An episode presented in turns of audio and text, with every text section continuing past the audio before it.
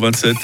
Le Mag, l'émission Magazine et Société de Radio Fribourg. Et c'est le porte-parole du BPA qui nous rejoint ce matin après un été qui, je l'espère, vous a été profitable. Nicolas Kessler, bonjour à vous. Mais bonjour tout le monde. Je me souviens que juste avant de partir en été, vous nous parliez de vos petits projets, là, vacances en mobil-home, c'est juste ? C'est exactement ça. Ça s'est bien passé ? En France, très bien. Passablement pluvieux et venteux, mais ça s'est bien passé. Je retrouve mes marques ici maintenant. Voilà, on est ravis de vous accueillir. On va parler d'une catégorie bien particulière de véhicules qu'on considère souvent comme source de tous les dangers. Quelle est cette catégorie de véhicules, Nicolas ? On va avant tout parler de trottinettes électriques. On a un véritable boom des trottinettes électriques depuis quelques années. De manière générale, la mobilité électrique, mais on voit principalement dans les villes vraiment de plus en plus de trottinettes électriques et pas toujours utilisées de la bonne manière et au bon endroit. Alors, on va voir effectivement que certains chiffres d'accidents font peur. On va vous donner de bons conseils pour les utiliser sans trop de risques, ces petits véhicules électriques. Nicolas Kessler, porte-parole du BPA, est avec nous dans le Mag après l'info de 8h30 sur du Fribourg. Le Mag, l'émission Magazine et Société de Radio Fribourg. La mobilité électrique est-elle dangereuse ? Alors, je ne parle pas forcément des voitures, non, je parle plutôt de ces vélos électriques qui filent comme le vent. Je pense à ces trottinettes, à ces gyropodes, à ces engins qui ressemblent à des jouets, mais qui maintenant font partie inhérente du trafic et qui surgissent souvent quand on s'y attend le moins. Nicolas Kessler, vous êtes porte-parole du BPA, Bureau de Prévention des Accidents. Alors, selon une étude de l'Université des Sciences Appliquées de Zurich, l'offre de micromobilité s'est multipliée par 10 en un an dans plusieurs grandes villes européennes. Le nombre d'accidents a-t-il aussi augmenté de manière conséquente ? Alors oui, on peut noter une augmentation du nombre d'accidents, mais je dirais que c'est une conséquence quasiment logique de la situation actuelle. On avait connu la même chose avec les vélos électriques à l'époque. Avec l'arrivée sur le marché de ces vélos électriques, au fur et à mesure, les accidents augmentaient. Et on a la même chose avec les trottinettes électriques. On a vraiment, si on prend en 2019, on avait 14 blessés graves. Maintenant, on en a 114. Ouais. Donc 100 de plus en l'espace de 3 ans. Je lis toujours sur le site du BPA qu'en 2020, 139 blessés légers et 55 blessés graves ont été recensés dans des accidents de trottinettes. Est-ce qu'on connaît la cause de ces accidents ? Pourquoi est-ce que la trottinette est si dangereuse ? Alors, la trottinette et la trottinette électrique. Au niveau de la trottinette électrique, je dirais que c'est avant tout des accidents individuels. Donc, les gens chutent d'eux-mêmes. Ça c'est vite arrivé, Vous avez des petits trous sur des trottinettes électriques, vous avez des vitesses quand même assez conséquentes. Dès qu'il y a le moindre trou, les voies de tram par exemple.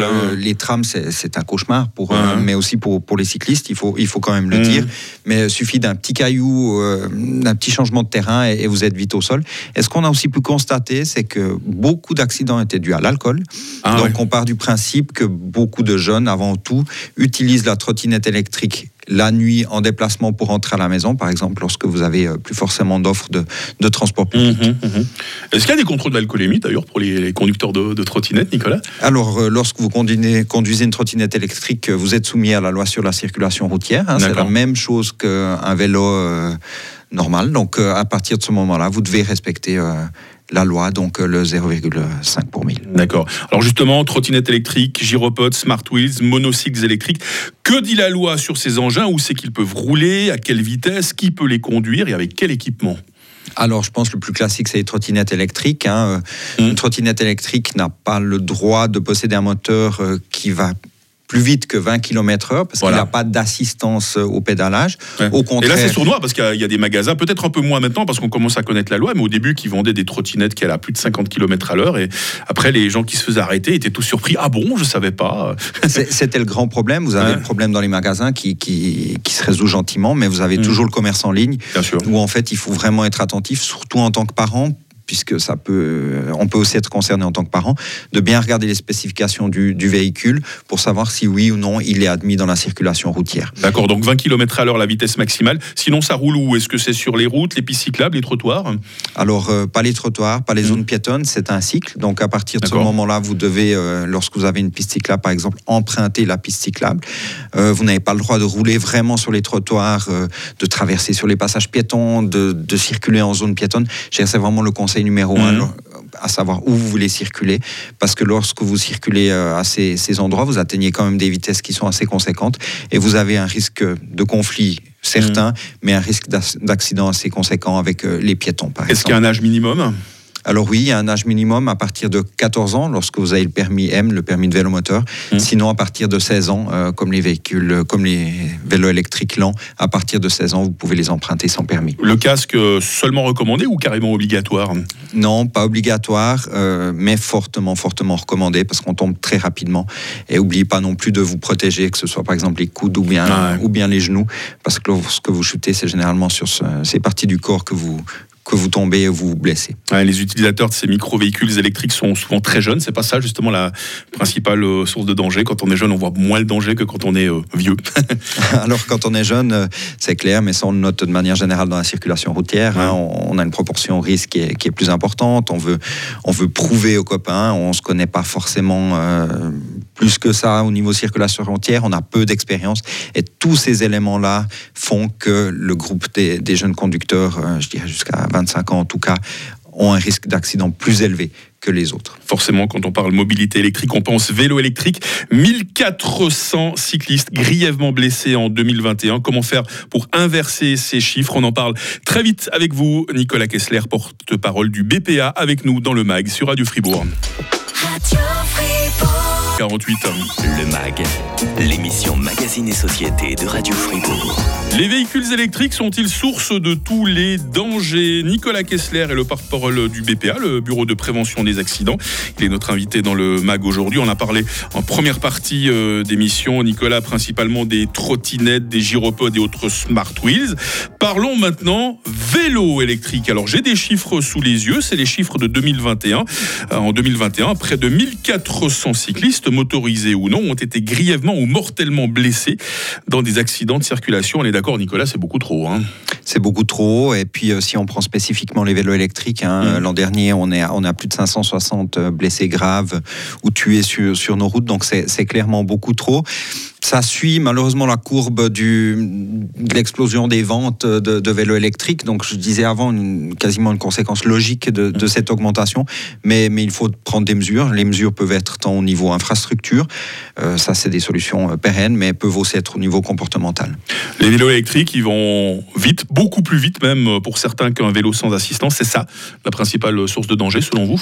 Alors, quand on analyse vraiment les causes des accidents, on voit qu'il y a assez peu de différence entre les causes d'accidents de vélo classique, je dirais, les accidents de vélo électrique. Mais c'est clair que sur un vélo électrique, vous avez un risque d'accident qui est un poil plus élevé, simplement du fait qu'avec moins d'efforts, vous atteignez des vitesses qui sont plus conséquentes. Alors pour vous, en tant qu'utilisateur ou utilisatrice, vous avez une distance de freinage qui se rallonge. Mais je dirais aussi pour les automobilistes ou autres usagers, lorsque vous regardez par exemple un cédé-le-passage sur votre gauche et vous voyez une fine silhouette arriver, c'est difficile de distinguer si c'est un vélo électrique ou un vélo classique. Donc vous pouvez avoir tendance à sous-estimer la vitesse. Vous dites « Ah, j'ai encore le temps » et malheureusement, c'est trop tard, la collision est là. On rappelle, Nicolas, qu'il existe deux catégories de vélos électriques, les lents et les rapides.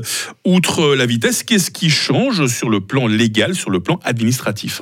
Alors pour un vélo électrique lent, vous êtes dans la même catégorie que les trottinettes électriques. Ça veut dire que le casque n'est pas obligatoire, mais fortement recommandé. Vous n'avez pas besoin d'un permis à partir de 16 ans. Mais pour le vélo électrique rapide, vous êtes obligé de porter un casque. Vous êtes obligé de l'immatriculer. Donc, vous ne pouvez pas simplement en acheter un et décider de rentrer à la maison sans plaque. À noter que pour ces deux catégories, depuis un certain temps, vous êtes obligé de circuler avec les phares allumés. Voilà. Malheureusement, on a constaté que c'était encore très peu le cas. Il faudra certainement un certain temps pour que les gens s'y habituent. Mais on avait noté l'an dernier que seul un tiers des vélos électriques lents roulaient avec les phares. Et puis, dès l'an prochain, il faut noter que pour les vélos électriques rapides, vous devrez avancer avec un compteur de vitesse au guidon. Ah, parce que je pense aux autres 30 km à l'heure, par exemple, ils sont censés les respecter aussi, j'imagine. Hein. Alors, tout utilisateur de la chaussée doit respecter. Donc, une trottinette électrique compteur, aussi, lorsque vous êtes sur une zone 30 km/h en descente, vous devez respecter la limite, donc vous devez freiner. Et c'est justement une difficulté qui était signalée, rapportée à la Confédération depuis des années. C'était que sur un vélo électrique rapide, vous avez de la peine à estimer la vitesse, raison pour laquelle l'introduction de ce compteur est obligatoire. Est-ce que les conducteurs de vélos électriques sont toujours conscients du risque de ces engins ? Est-ce qu'ils se protègent ? Vous l'avez dit, très peu mettent leur phare, par exemple, ce qui est une grave erreur. Est-ce que la plupart portent quand même le casque ? Est-ce qu'ils sont prudents au sens général du terme ? Alors oui, on a conscience que c'est un véhicule et que ça représente un danger lorsqu'on est sur la route, mais on a encore un potentiel d'amélioration au niveau du port du casque. Je dirais avant tout au niveau de l'e-bike rapide, le casque est obligatoire, mais un utilisateur sur 10 ne porte pas de casque.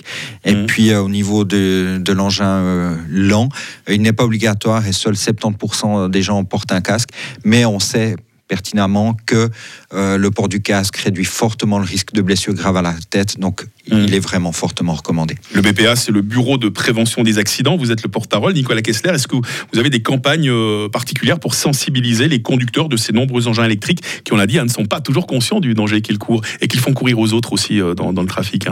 Alors, un élément qui est très important, c'est la visibilité, peut-être qu'une fois on aura l'occasion d'en parler dans le futur. Ouais, surtout avec les journées qui raccourcissent, il fait nuit de plus en plus tôt.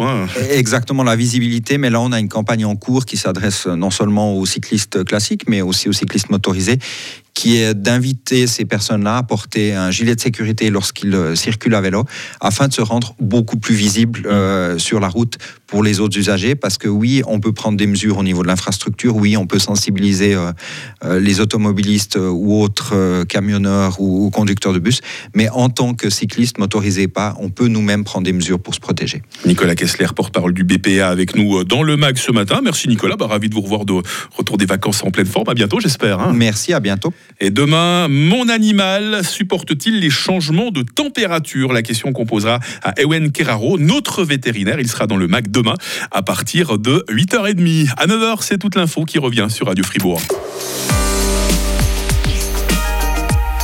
Radio Fribourg.